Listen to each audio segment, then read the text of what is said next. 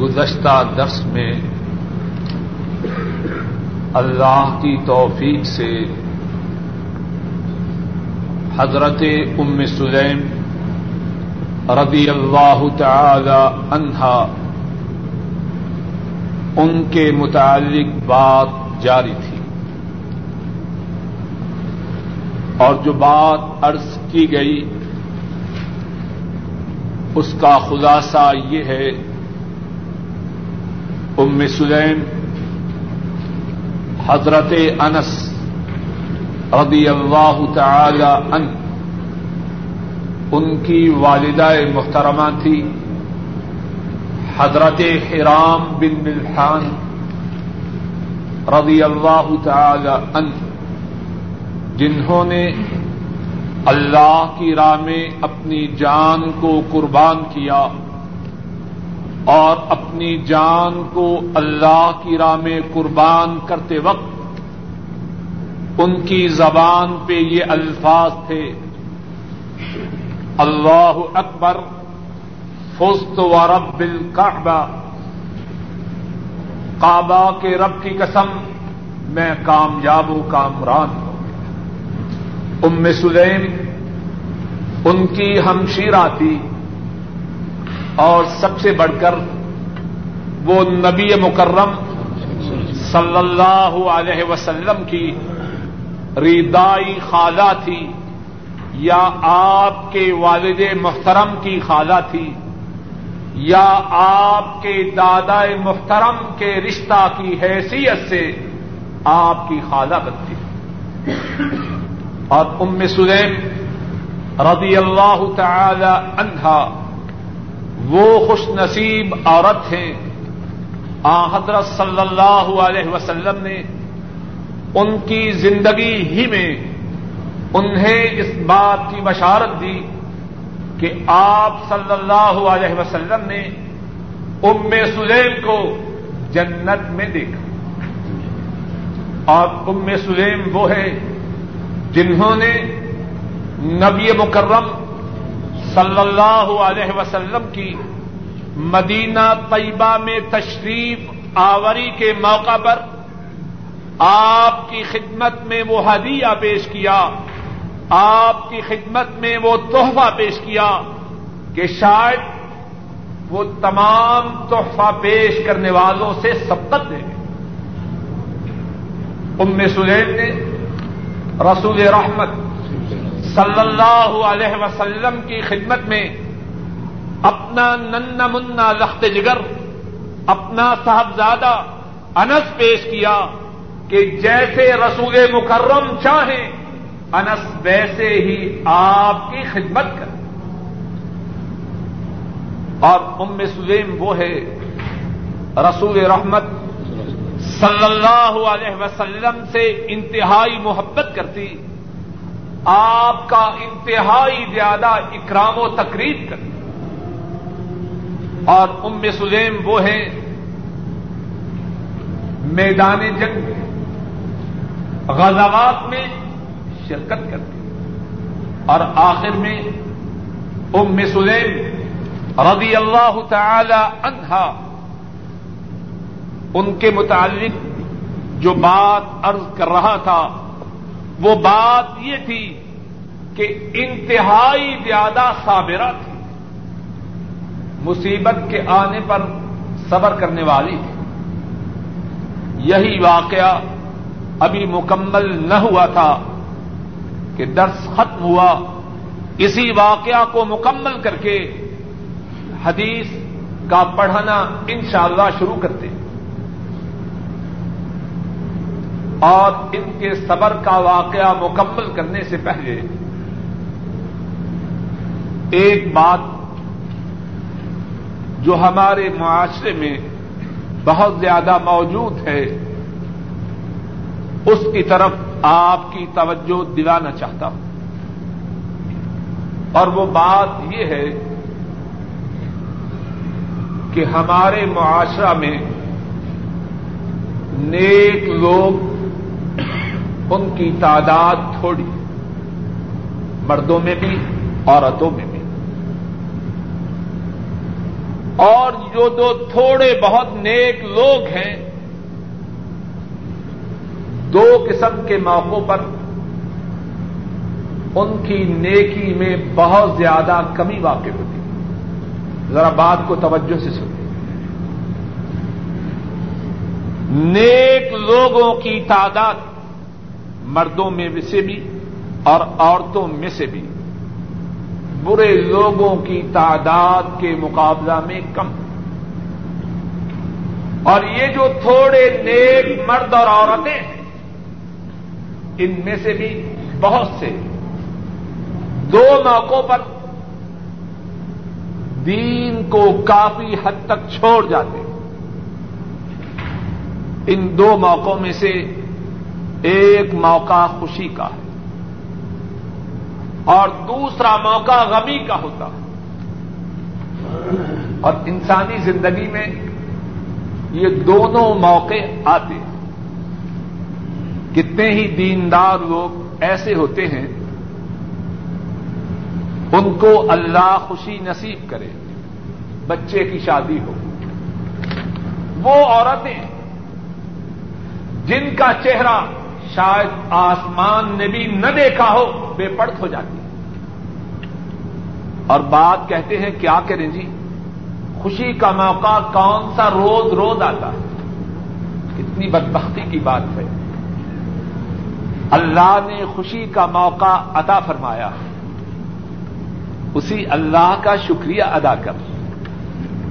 اور شکریہ میں سے یہ ہے کہ اس کی تابے داری کر۔ دوسرا موقع جس موقع پر بہت سے لوگ دین سے دور ہو جاتے ہیں، وہ غمی کا موقع ہوتا ہے۔ غم ہے، دکھ ہے، مصیبت ہے، شوہر مر گیا ہے، باپ وفات پا چکا ہے یا بیٹا مر چکا ہے، کتنی ہی عورتیں ہیں۔ ان، اس موقع پر اسلام کی تعلیمات کو بھول جاتے ہیں۔ یہ بات درست نہیں۔ مسلمان وہ ہے، مرد ہو یا عورت، وہ ہر حالت میں اللہ کا غلام ہے۔ خوشی آئے تب بھی اللہ کا غلام ہے۔ غمی آئے تب بھی اللہ کا غلام ہے۔ ام سلیم رضی اللہ تعالی عنہا۔ غم آتا ہے اور غم بھی معمولی نہیں۔ ان کا لخت جگر، ان کا نور نظر فوت ہو جاتا ہے۔ اور بیٹے کی وفات پر ماں کو جو غم ہے، وہ ماں ہی جانتی اس غم کو بیان کرنا آسان نہیں۔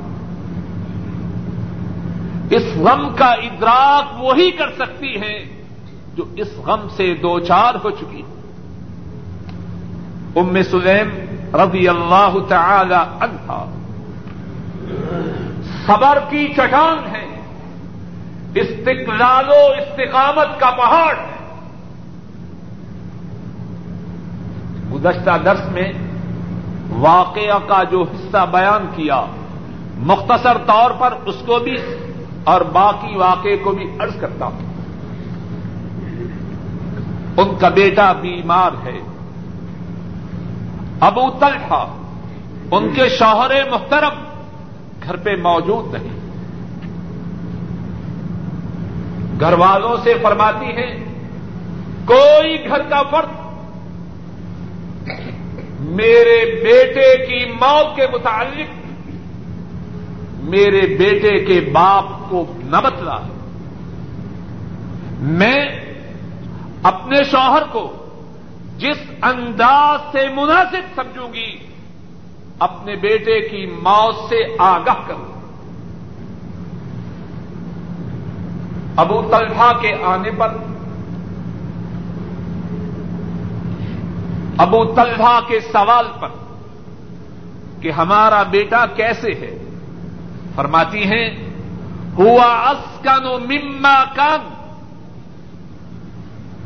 ہمارا بیٹا پہلے سے زیادہ اطمینان و سکون میں ہے۔ کہنا آسان ہے، ایسا جواب دینا آسان نہیں۔ ابو طلحہ سمجھتے ہیں بیٹا شفایاب ہو چکا ہے۔ ام سلیم ان کی خدمت میں رات کا کھانا پیش کرتی ہے ابو طلحہ کھانا تناول فرماتے ہیں۔ اس کے بعد ام سلیم بہترین زیب و زینت کرتی ہے اس دیوالی تعلقات آج اور پھر فرماتی ہیں، میں آپ سے ایک مسئلہ دریافت کرنا چاہتی ہوں۔ اگر کوئی قوم کسی گھر والوں کے پاس امانت رکھے، جب وہ امانت واپس طلب کریں گھر والوں کو امانت واپس کرنا چاہیے یا واپس کرنے سے انکار کرنا چاہیے۔ ابو طلحہ فوراً فرماتے ہیں امانت واپس کرنا چاہیے فرماتی ہیں ساختہ سے ابنت، ہمارا بیٹا ہمارے پاس اللہ کی امانت تھی۔ اللہ وہ امانت ہم سے واپس لے چکے۔ اب اس امانت کے چلے جانے پہ صبر کیجیے اور صبر کر کے اللہ سے ثواب کو حاصل کیجیے ابو طلحہ ناراض ہوتے ہیں۔ عجب عورت ہے۔ میرا نور نظر، میرا لخت جگر اس دنیا سے چل بسا اور تم میرے سامنے کھانا پیش کر رہی ہیں۔ اس دیواجی تعلقات قائم ہو رہے ہیں اور پھر اس طرح بتلا رہی ہیں۔ صبح ہوتی ہے شکایت لے کے جاتے ہیں۔ رحمت للعالمین صلی اللہ علیہ وسلم کی عدالت میں۔ میری بیوی نے آج رات مجھ سے یہ معاملہ کیا ہے۔ آپ فرماتے ہیں، تم نے اس دیواجی تعلقات قائم کیے؟ ابو طلحہ عرض کرتے ہیں ہاں اے اللہ کے رسول صلی اللہ علیہ وسلم آپ فرماتے ہیں بارک اللہ فی لئی کما اللہ تمہاری رات میں برکت ادا فرما وقت گزرتا ہے۔ رسول رحمت صلی اللہ علیہ وسلم ایک سفر پر روانہ ہے۔ اور اسی سفر میں ابو طلحہ بھی ہیں۔ اور ام سلیم وہ بھی ہیں رضی اللہ تعالی عنہما۔ واپس آ رہے ہیں۔ مدینہ طیبہ سے کچھ فاصلے پر ہے رسول کریم صلی اللہ علیہ وسلم، آپ کا طریقہ مبارکہ یہ ہے کہ جب سفر سے واپس آئیں اور یہ معلوم ہو کہ اب مدینہ طیبہ میں رات ہی کو پہنچیں گے، آپ شہر میں داخل نہ ہوتے شہر سے دور ہی رک جاتے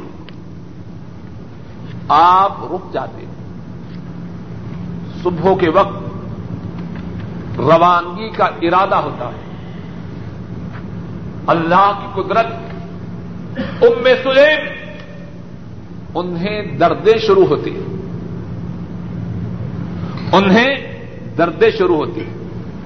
اور درد اتنی شدید ہے کہ سفر کے قابل نہیں۔ قافلہ مقدسہ قافلہ مبارکہ روانہ ہوتا ہے۔ ابو طلحہ مجبور ہیں کہ ام سلیم کی درد کی وجہ سے سفر پہ روانہ نہ ہو این اسی وقت ابو طلحہ اپنے پروردگار سے التجا کرتے ہیں ان کا تعلم و یارب انی احب ان اخرج مع رسول اللہ صلی اللہ علیہ وسلم اذا خرج واحب ان يدخل معه اذا دخل اے میرے پروردگار، آپ جانتے ہیں۔ میں اس بات کو پسند کرتا ہوں کہ جب آپ کے رسول سفر پہ روانہ ہو میں ابو طلحہ ان کے ہمراہ ہوں۔ اور میں اس بات کو بھی پسند کرتا ہوں کہ جب آپ سفر سے واپس آئیں، میں ابو طلحہ ان کی معیت میں ہوں۔ کہنا کیا چاہتے ہیں؟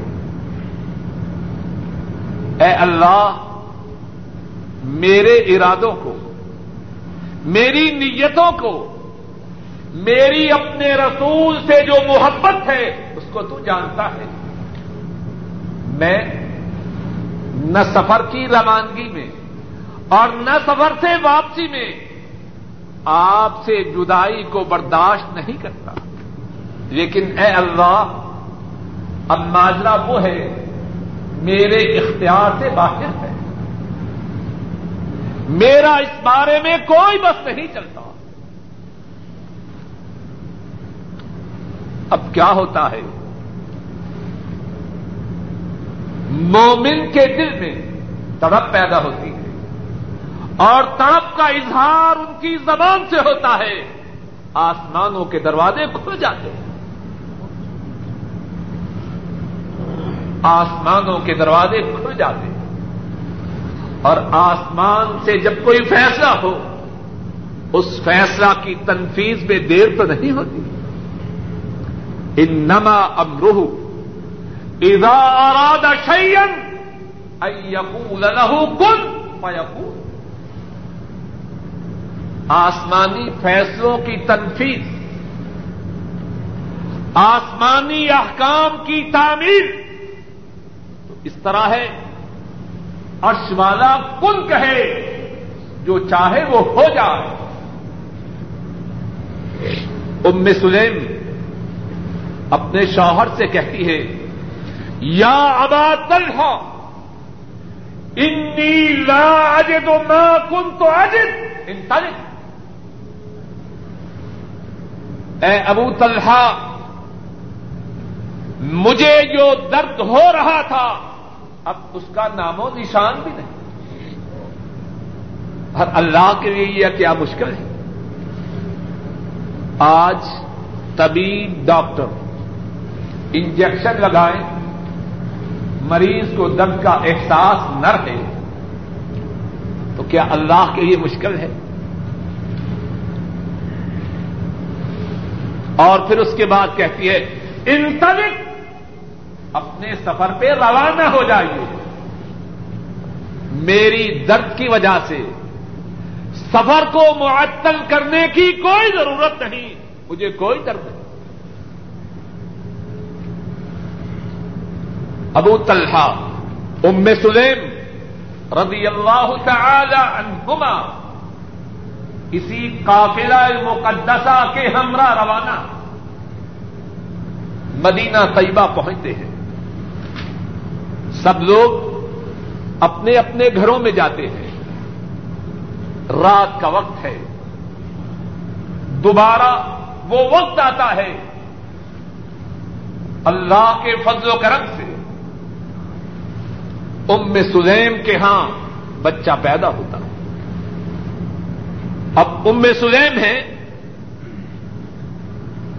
طبیعت میں پختگی ہے۔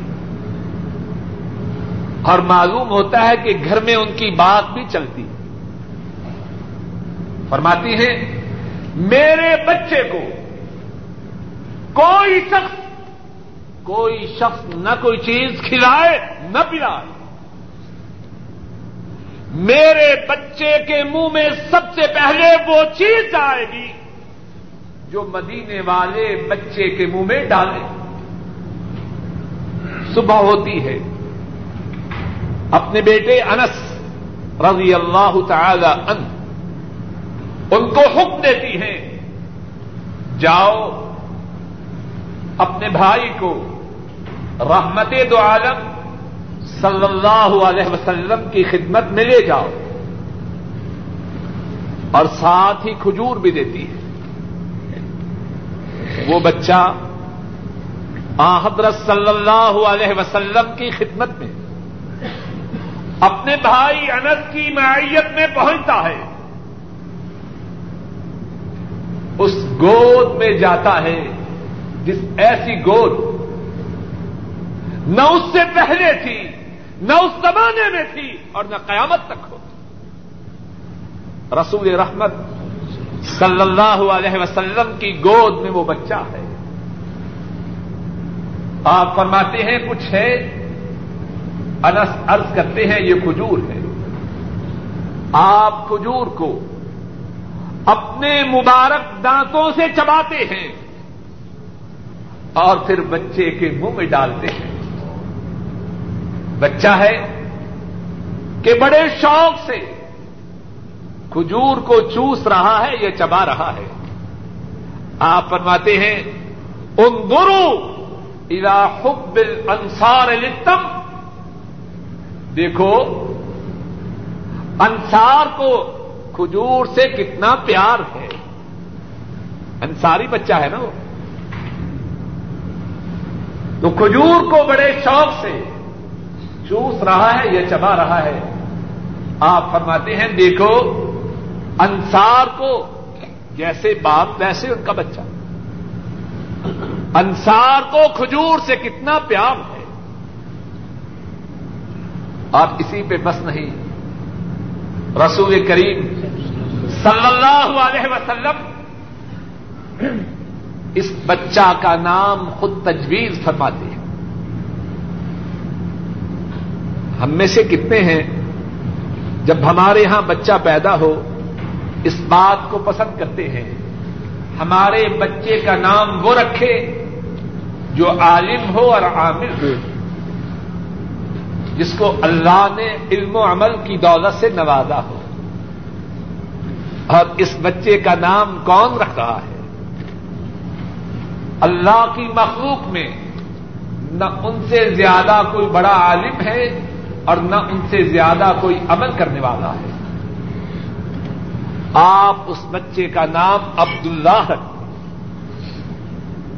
اور پھر اللہ کی رحمتوں کو دیکھیے۔ بچہ فوت ہوا۔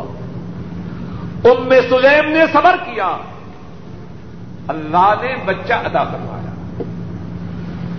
اس بچہ کے منہ میں سب سے پہلے جو کھجور گئی، وہ کن کے منہ سے گئی؟ اور اس بچہ کا نام کس نے رکھا؟ اور اسی پہ بس نہیں۔ راوی بیان کرتا ہے۔ میں نے اسی عبداللہ کے نو بچوں کو دیکھا، وہ نو کے نو قرآن کریم کے قاری۔ کتنی مبارک ہے وہ دادی۔ اصل بات تو اللہ کے فضل و کرم سے وہیں سے شروع ہوئی۔ کتنی مبارک ہے وہ دادی، ام سلیم۔ اس نے صبر کیا۔ اور اس صبر کا پھل جو آخرت میں ہے، اس کی تو کوئی انتہا ہی نہیں۔ دنیا میں اللہ نے کتنا عمدہ بدلہ عطا فرمایا۔ عبداللہ عطا فرمایا، اور عبداللہ کے اولاد میں سے نو ایسے بنائے کہ وہ قرآن کریم کے نو کے نو قاری تھے۔ یہ ام سلیم ہے رضی اللہ تعالی اور اس حدیث میں جو ابھی ہم پڑھیں گے، اس میں وہی حضرت صلی اللہ علیہ وسلم کی خدمت میں حاضر ہو رہی بھائی قریب ہو جائیے، اتنی دور نہ بیٹھا کیجیے۔ ام سلیم، رسول کریم صلی اللہ علیہ وسلم کی خدمت میں حاضر ہوتی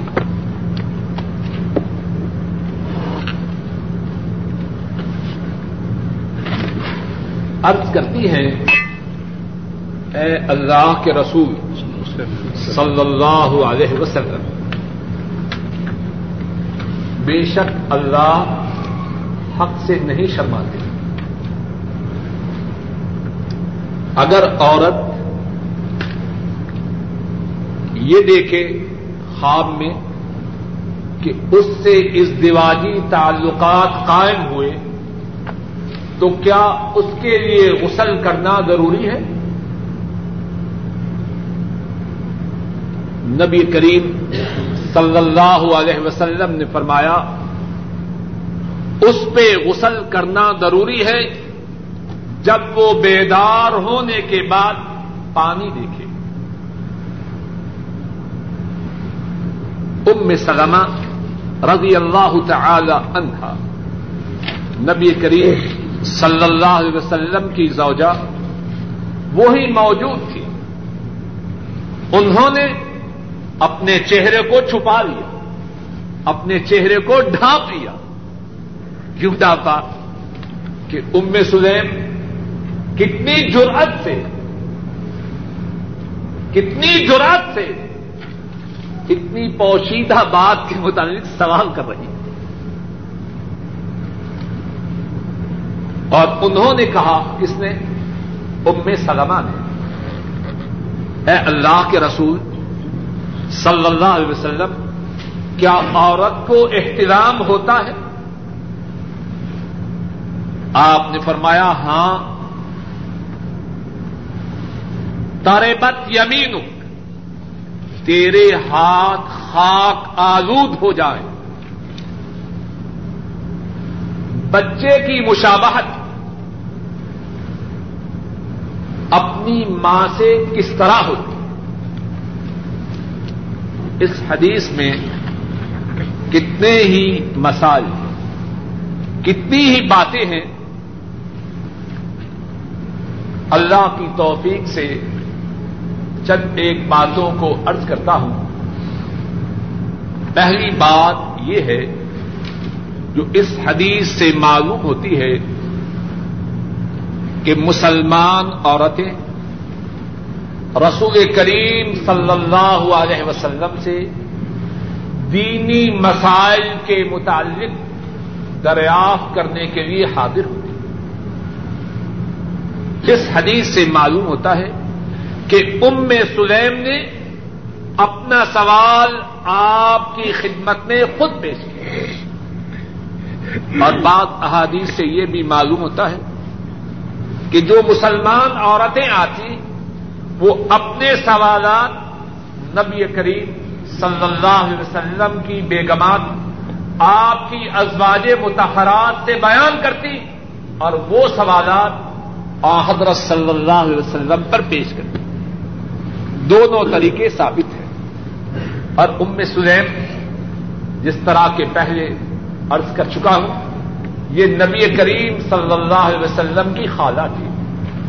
تو ان کا آپ سے براہ راست سوال کرنا، خالہ ہونے کے ناتا سے ان کو اس سے کچھ جرت ملتی۔ ہے دوسری بات، ذرا اپنے اپنے کاغذوں میں دیکھیے۔ دوسری بات اس حدیث سے یہ معلوم ہوتی ہے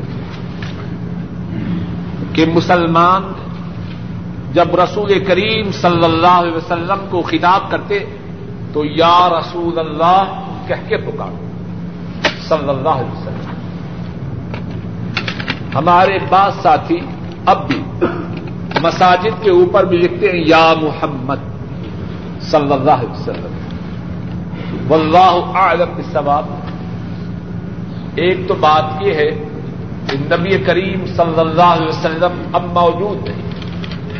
اپنے روزہ میں تشریف فرما ہے۔ یا کہہ کے پکارنا درست نہیں۔ دوسری بات جو اب کہنا چاہتا ہوں وہ یہ ہے کہ آپ کے نام سے آپ کو خطاب کرنا۔ صحابہ، مسلمانوں کی عادت و دستور نہ تھا۔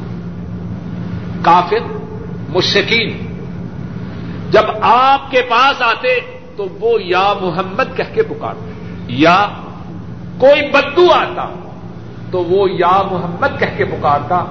مسلمان، آپ کے ساتھی آپ سے خطاب کرتے تو یا رسول اللہ۔ تیسری بات، اس حدیث سے معلوم ہوتی ہے کہ سوال کرنے کے جو انداز ہیں، ان میں سے ایک انداز یہ ہے کہ سوال کرنے پہ جو تعجب ہو، سوال کرنے پہ جو حیرانگی ہو، اس حیرانگی کو پہلے سے دور کر دیا جائے کچھ بات سمجھ میں آ رہی ہے، وہ کیسے ہے؟ اب یہ جو سوال ہے، سوال اس پہ حیرانگی ہوگی کہ نہ ہوگی۔ ام سلمہ، ان کو اتنی حیرانگی ہوئی ہے کہ انہوں نے اپنے چہرے کو چھپا لیا۔ کہ عورت ہو کے ایک پوشیدہ بات کے متعلق اتنی جرات سے سوال کر رہی لیکن ام سلیم بھی کم عقل مند نہیں۔ انہوں نے سوال کرنے سے پہلے ایک جملہ سے اپنے سوال کے لیے زمین ہموار کی۔ اور وہ جملہ کیا ہے کہ حق کے بیان کرنے میں سوال کرنے سے پہلے ایک جملہ سے اپنے سوال کے لیے زمین ہموار کی ہے۔ اور وہ جملہ کیا ہے کہ حق کے بیان کرنے میں اللہ کو کوئی شرم نہیں۔ اگر اللہ کو حق کے بیان کرنے میں کوئی شرم نہیں تو کیا میں اللہ سے زیادہ حیا والی ہوں؟ کہ حق بات کے متعلق دریافت کرنے کے متعلق شرم کروں کچھ بات واضح ہے کہ نہیں؟ کہنا یہ چاہتی ہیں کہ میرے سوال کرنے پہ کوئی تعجب نہ کرے۔ یہی اللہ کا طریقہ ہے۔ حق بات کے بیان کرنے میں کوئی شرم نہیں۔ تو تیسری بات جو اس حدیث سے معلوم ہوتی ہے کہ سوال کرنے کے جو آداب ہیں ان میں سے ایک ادب یہ بھی ہے، سوال کرتے ہوئے ابتدا میں ایسی بات کہی جائے جس سے سوال کی معقولیت واضح ہو۔ مثال کے طور پر کوئی ذہین بچہ اپنے باپ سے کچھ مانگنا چاہے، پہلے کہے، کیا ابو چیزیں لے کے دیتے ہیں؟ اور پھر کہے جی ابو میرے لیے فٹ بال لے آنا۔ تو اس سے اس کا جو سوال ہے، فرمائش ہے، اس میں زور پیدا ہوتا ہے کہ نہیں؟ ام سلیم، ان کے سوال کے متعلق جو حیرانگی کسی کے ہاں پیدا ہو، پہلے سے اس کو ختم کرنا چاہتے چوتھی بات، اس حدیث سے یہ معلوم ہوتی ہے کہ وہ مخفی باتیں، وہ پوشیدہ باتیں وہ باتیں جو عام طور پہ کی نہیں جاتی۔ اگر ان پر دینی معاملات کی بنیاد ہو، عبادات کی اساس ہو، ان باتوں کے متعلق سوال کرنا چاہیے اب بات کتنی اہم ہے کہ عورت خواب میں دیکھے کہ اس سے اس تعلقات ہوئے ہیں۔ اس پہ نہانا ہے کہ نہیں؟ انتہائی اہم بات ہے۔ اگر نہانا فرض ہو، نہ نہائے، اس کی نماز ہوگی؟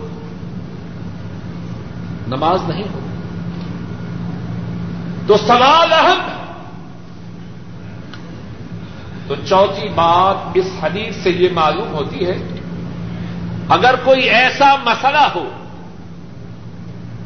جسے عام طور پر بیان نہ کیا جاتا ہو اس کو چھپایا جاتا ہو اگر اس پر دیگر دینی معاملات کی بنیاد ہو عبادات کی اساس ہو، اس کو پوچھنا چاہیے، شرما کر اس مسئلہ کی دریافت کرنے کو چھوڑنا نہ چاہیے۔ پانچویں بات، اس حدیث سے یہ معلوم ہوتی ہے کہ وہ باتیں جن کو بیان کرنے میں عام طور پر شرم و حیا مانے ہوتی ہے، نبی کریم صلی اللہ علیہ وسلم باوجود اس بات کے کہ اللہ کی ساری مخلوق میں سب سے زیادہ باحیا تھے آپ بھی ان مسائل کے بیان کرنے میں شرم و حیا کی وجہ سے اپنے منہ کو بند نہ رکھتے، بلکہ ان مسائل کو بیان کرتے۔ اگر مسائل بیان نہ کیے جائیں گے، کوئی کس طرح سمجھے گا؟ اور بعض سے بات یاد آتی ہے۔ بعض لوگ انتہائی گندا لٹریچر پڑھتے ہیں اور انتہائی گندی تصویریں دیکھتے ہیں۔ لیکن اگر دین کے مسائل میں جن کا تعلق عبادات سے ہے، ذرا بات بتلائی جائے تو بڑی نفرت کا اظہار کرتے ہیں۔ کوئی ان کی شرم و حیا کو اس وقت دیکھے جب اپنے بیوی بچوں کے ساتھ سکرین پر نظریں جمائے ہوئے دو دو تین تین گھنٹے بیٹھے رہتے اس وقت شرم و حیا نام کی کوئی چیز ان کے قریب سے نہیں پھٹکتی۔ اور کوئی ان کو اس وقت دیکھے جب بکالے سے گندے رسالے خرید کے لاتے ہیں، تب شرم نہیں آتی۔ اور جب دین کا مسئلہ جس پر عبادات کی بنیاد ہے وہ بیان ہو، تو سیخ پا ہوتے بے وقوفی ہے کیا وہ اپنے آپ کو رسول کریم صلی اللہ علیہ وسلم سے زیادہ باحیا باشرم سمجھتے ایک اور بات اس حدیث سے معلوم ہوتی ہے، وہ یہ ہے کہ عورت پر صرف خواب میں اس بات کو دیکھنا کہ اس سے ازدواجی تعلقات ہوئے ہیں صرف اس بات کی وجہ سے غسل کرنا ضروری نہیں اس وقت غسل کرنا ضروری ہے۔ جب بیدار ہونے پر، وہ اپنے جسم پر یا اپنے کپڑوں پر پانی کے نشانات دیکھیں۔ اور یہی مسئلہ مرد کے لیے کتنے مرد ہیں، ان کو بھی یہ مسئلہ درپیش ہوتا ہے۔ وہ سمجھتے ہیں کہ نائٹ ڈسچارج ہو چکا ہے۔ کپڑوں میں، جسم میں پانی کے کوئی نشانات نہیں۔ ان پر غسل کرنا ضروری ہے کہ نہیں؟ جواب یہ ہے، غسل کرنا تب ضروری ہے جب ان کے جسم پر یا ان کے کپڑوں میں پانی کے نشانات موجود ہوں۔ ایک اور بات، اس حدیث سے جو معلوم ہوتی ہے وہ یہ ہے کہ جس طرح مردوں کا پانی نکلتا ہے، مردوں کو نائٹ ڈسچارج ہوتا ہے، اسی طرح عورتوں کو بھی ہوتا ہے۔ ایک اور بات جو اس حدیث سے معلوم ہوتی ہے کہ سب عورتوں کی یہ کیفیت نہیں ہوتی۔ ام سلمہ رضی اللہ تعالی عنہا اپنے اپنے اوراق میں دیکھیے، وہ کیا کہتی ہے؟ وہ تعلیم المرد کیا عورت کو احترام ہوتا ہے کیا مقصد؟ اس وقت تک ان کے ساتھ یہ کیفیت نہ ہوئی۔ اور معلوم ہے، ام سلمہ رضی اللہ تعالی عنہا، ان کے حالات زندگی ہم ایک دفعہ بیان کر چکے ہیں۔ نبی کریم صلی اللہ علیہ وسلم کے نکاح میں تب آئی۔ جب ان کے شوہر محترم ابو سلمہ رضی اللہ تعالی ان فوت ہو چکے تھے۔ یعنی اس وقت جبکہ وہ آپ کی بیوی تھی، آپ کی زوجہ محترمہ تھی، ان کی عمر اچھی خاصی تھی۔ لیکن تب تک ان کے علم میں یہ بات نہ آئی تھی کہ عورتوں کو احترام ہوتا ہے۔ تو کیا معلوم ہوا کہ سب عورتوں کو احترام نہیں ہوتا، کچھ کو ہوتا ہے، کچھ کو نہیں۔ ایک اور بات اس حدیث میں یہ ہے کہ نبی کریم صلی اللہ علیہ وسلم نے یہ جو فرمایا، تربت یمی تیرے ہاتھ خاک آلود ہو جائیں کن سے کہا یہ؟ ام سلمہ سے۔ یہ جو الفاظ ہیں، اس سے بدعا مقصود نہیں۔ ویسے الفاظ ہیں جس طرح ہم بھی بسا اوقات اپنی زبان سے بات نکالتے ہیں، لیکن مراد ہماری نہیں ہوتی۔ ایک اور بات جو اس حدیث میں ہے، وہ یہ ہے کہ بچہ بسا اوقات، اس کی شکل و صورت، اس کی عادات، اس کے اتوار اپنی ماں سے مشابہ ہوتے اور بسا اوقات اس کی شکل و صورت، اس کی عادات اپنے باپ سے مشابہ ہوتی مختصر بات اس بارے میں یہ ہے کہ جس کا پانی غالب ہو، جس کا پانی سبقت لے جائے، اللہ کے حکم سے بچہ اسی کے مشابہ ہوتا بڑی خالص اس حدیث کے پڑھنے سے پہلے گزشتہ حدیث کے متعلق ایک اور بات سن لیجیے امام بخاری رحمہ اللہ، انہوں نے یہ جو حدیث بیان کی ہے، اس چیپٹر کا عنوان کیا ہے؟ کہ علم میں حیا کرنا۔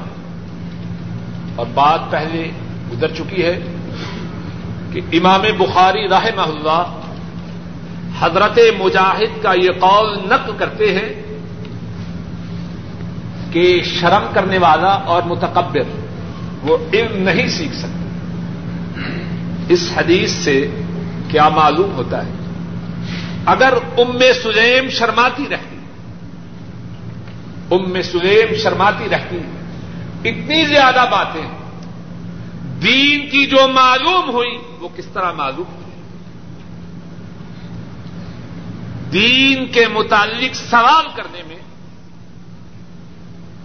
انہوں نے شرم نہ کی، دین کے مسائل ان کو بھی معلوم ہوئے، مسلمان عورتوں کو بھی معلوم ہوئے، اور قیامت تک جتنے مسلمان آئیں گے، ان مسائل سے آگاہ ہوں۔ گے اگر شرماتی رہتی تو یہ مسائل کیسے معلوم ہوتے؟ قال حدثنا اسماعیل۔ قال حدثني مالك ان عبد الله بن دینار ان عبد الله بن عمر رضی اللہ تعالی عنہما ان رسول اللہ صلی اللہ علیہ وسلم قال ان من الشجر شجرتا ان من الشجر شجرتا لا يسقط ورقها. وهي مثل المسلم حدثوني ما هي فوقع الناس في شجر الباديه ووقع في نفسي أنها النخلة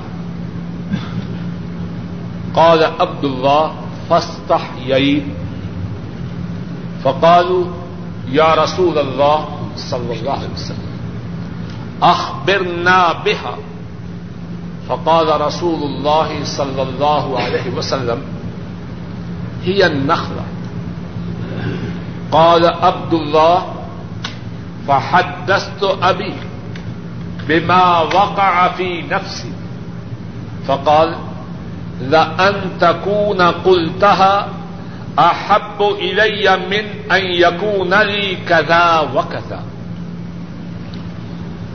امام بخاری رحمہ اللہ بیان فرماتے ہیں۔ ہم سے یہ حدیث اسماعیل نے بیان کی۔ اور اسماعیل فرماتے ہیں، ہم سے یہ حدیث مالک نے بیان کی۔ اور مالک اس حدیث کو عبد اللہ ابن دینار سے، اور عبد اللہ ابن دینار اس حدیث کو عبد اللہ ابن عمر رضی اللہ تعالی عنہما سے بیان کرتے ہیں۔ اور عبد اللہ ابن عمر فرماتے ہیں کہ بے شک رسول کریم صلی اللہ علیہ وسلم نے فرمایا،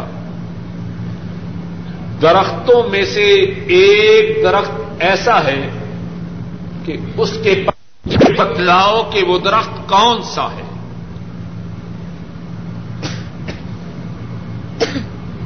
فوقع الناس فی شجر بادیا لوگ بادیا کے درختوں میں پڑ گئے ہر شخص اپنے اپنے خیال کے مطابق بتلانے لگا کہ وہ درخت وہ ہے۔ اور میرے دل میں خیال پیدا ہوا کہ وہ کھجور کا درخت اس کے دل میں عبداللہ ابن عمر کے دل میں۔ عبداللہ کہتے ہیں، میں نے حیا کی۔ میں نے شرم کی اور چپ رہا۔ انہوں نے کہا، صحابہ نے، اے اللہ کے رسول، صلی اللہ علیہ وسلم، ہمیں بتلائیے کہ وہ کون سا درخت ہے۔ رسول اللہ صلی اللہ علیہ وسلم نے فرمایا، وہ کھجور کا درخت ہے۔ عبداللہ کہتے ہیں میں نے اپنے باپ کو بتلایا، ان کے باپ کون ہیں؟ عمر فاروق۔ میں نے اپنے باپ کو بتلایا کہ میرے دل میں کیا خیال آیا تھا۔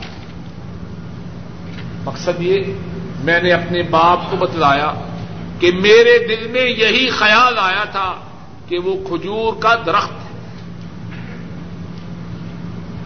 تو انہوں نے کہا یعنی عمر رضی اللہ تعالی عنہ اگر تو کہہ دیتا کہ وہ کھجور کا درخت ہے،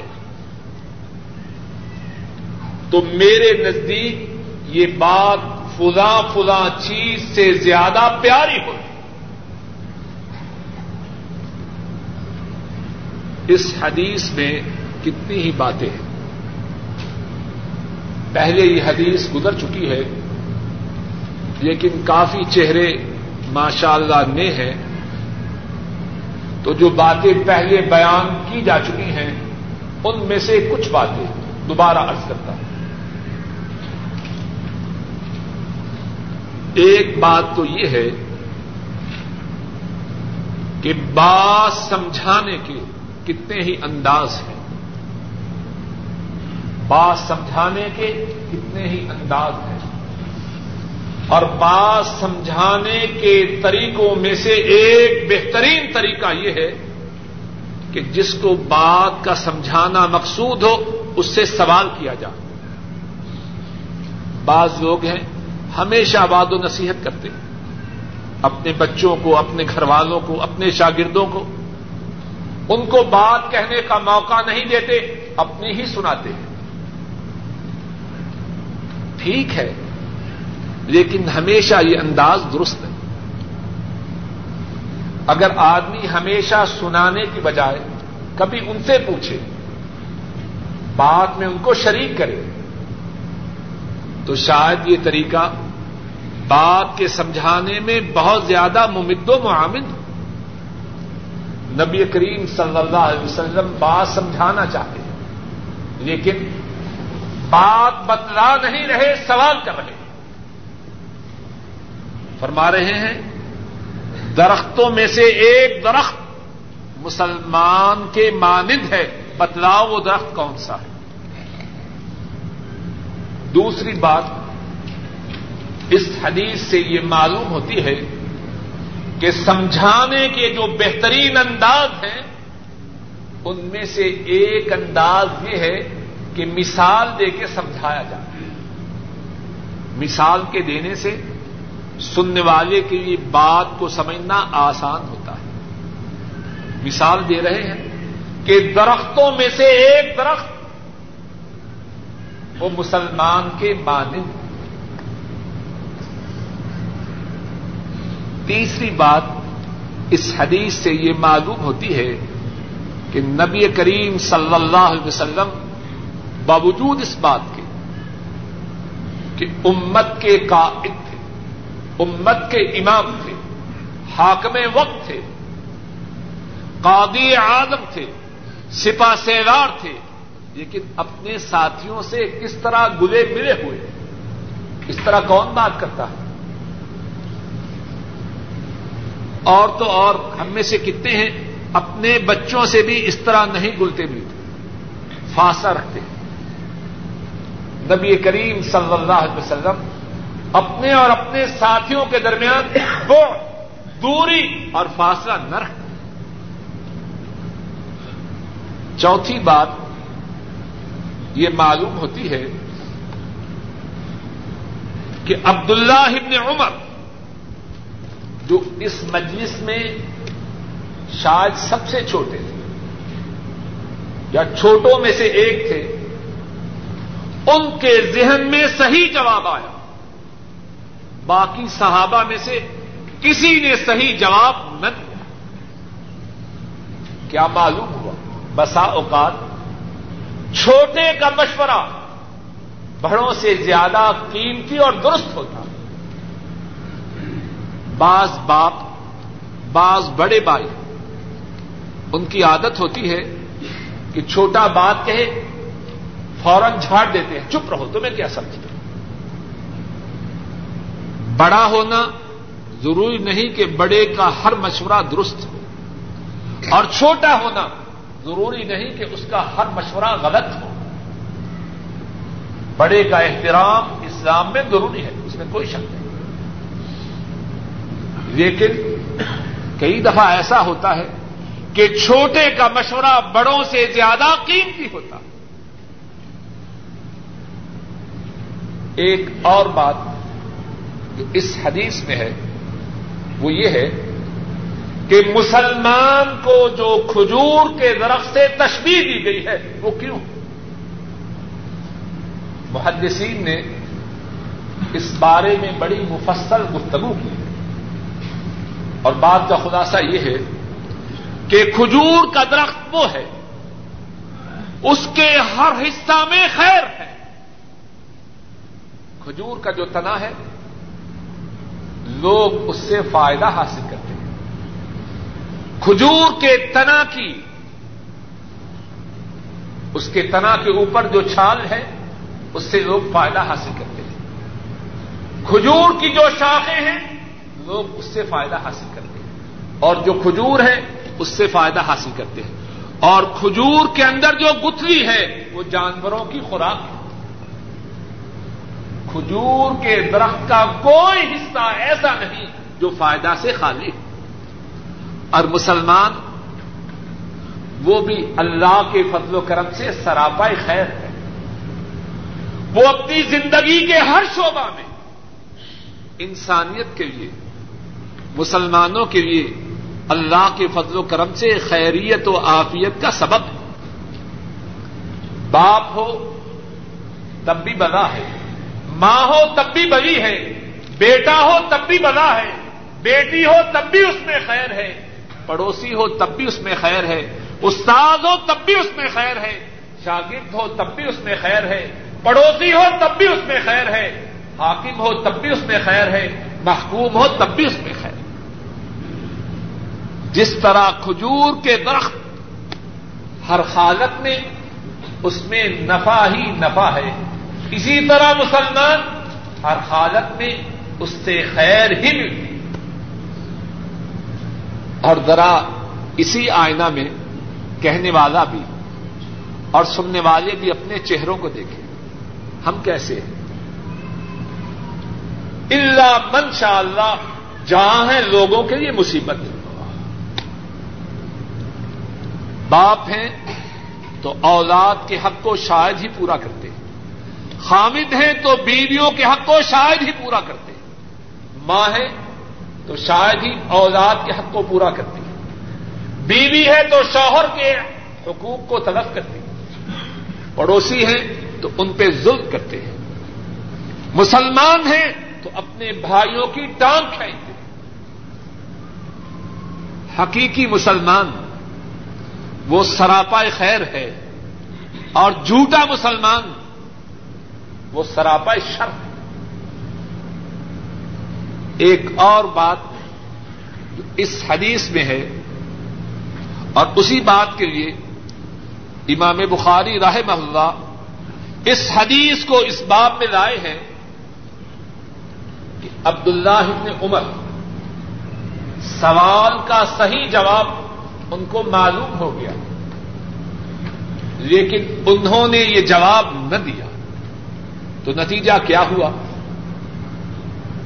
نبی کریم صلی اللہ علیہ وسلم سے جو شاباش ملتی تھی، آپ سے جو دعائیں ملتی تھی، وہ ملی نہ ملی؟ اس وقت اگر وہ صحیح جواب دیتے، صحیح جواب کوئی بھی دے، سوال کرنے والے کو خوشی ہوتی۔ اور جب جواب دینے والا ننا منا بچہ ہو، بڑے بڑوں بڑوں بڑوں کا جواب غلط ہو، بچے کا جواب درست ہو، تو رحمت اللہ صلی اللہ علیہ وسلم سے کتنی دعائیں پاتے ہیں۔ لیکن جھجکتے رہے، شرم محسوس کرتے رہے، جواب کو نہ دے سکے، اس وقت جو شاباش ملنی تھی۔ جو دعائیں ملنی تھی، وہ اس وقت کی دعاؤں کو نہ لے سکے۔ تو علم میں شرم و حیا سے فائدہ ہوا یا نقصان؟ اور اسی لیے حضرت عبداللہ کے باپ حضرت عمر فرماتے ہیں، اگر تو اس وقت اس مجلس میں یہ جواب دے دیتا تو مجھے کتنی زیادہ خوشی ہوتی۔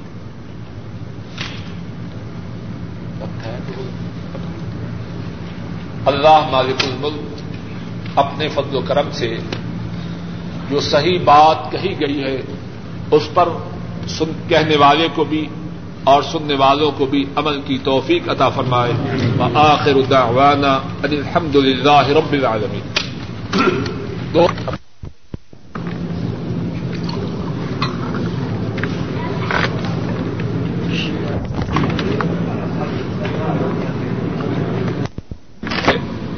صاحب، گزشتہ درس میں اوپر آواز نہیں گئی۔ اب جائے گی؟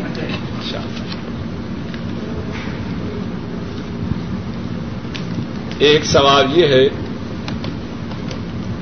کہ درود تاج درود تاج اور درود رکھی یہ کون سی حدیث شریف سے ثابت ہے؟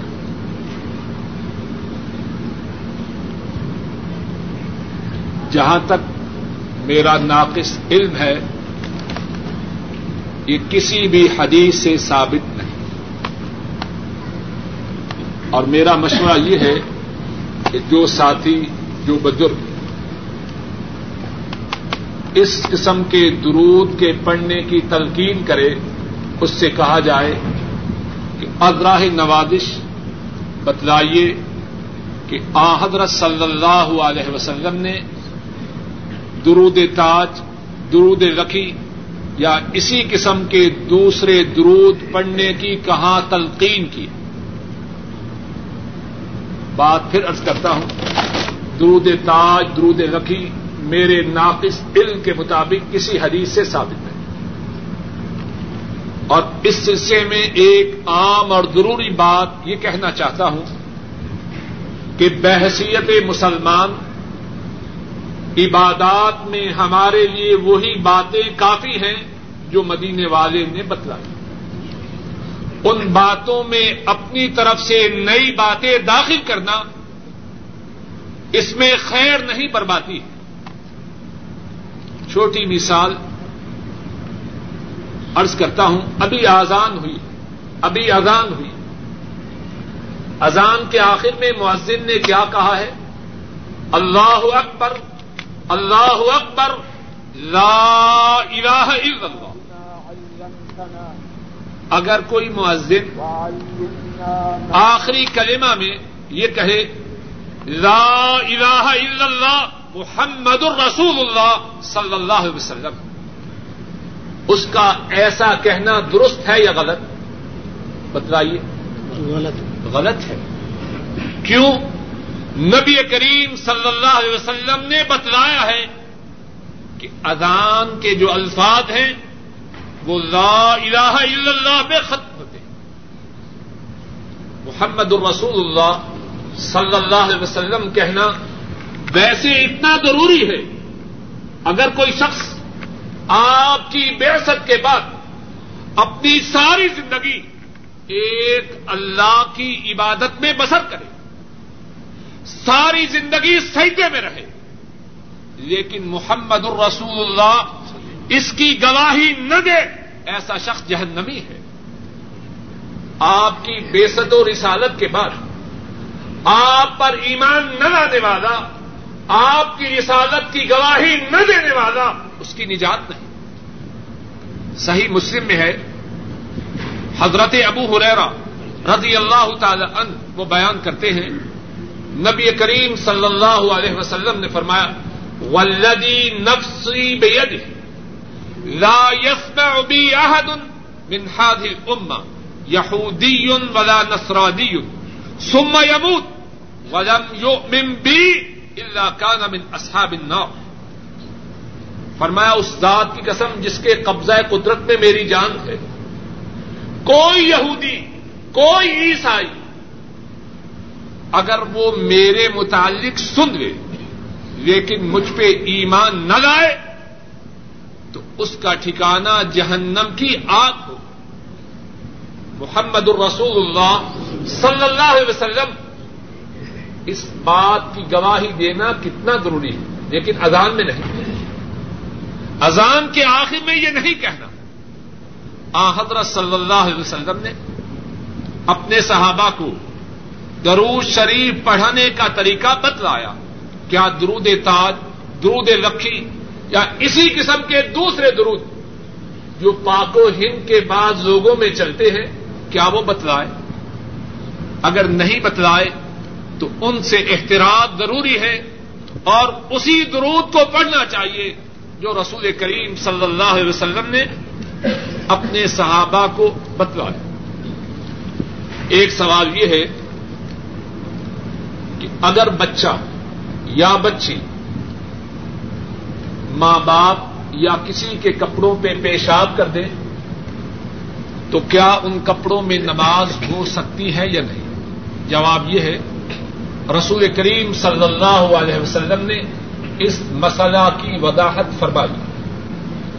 بچہ اور بچی اگر وہ شیر خار ہو، ان کا گزارا عام طور پر اپنی ماں کے دودھ پر۔ نبی کریم صلی اللہ علیہ وسلم نے بیان فرمایا ہے، اگر بچی کپڑوں پہ پیشاب کرے تو کپڑوں کا دھونا ضروری ہے۔ اگر ایسا بچہ کپڑوں کے کپڑوں پر پیشاب کرے، اس پیشاب پر اس کپڑے پر چھینٹے مارنے کافی بچی ہو شیر خواب جس کا گزارا ماں کے دودھ پر ہو، اگر وہ کپڑوں پہ پیشاب کرے، نماز پڑھنے کے لیے ان کپڑوں کا دھونا ضروری ہے۔ اگر بچہ پیشاب کرے اور شیر خار ہو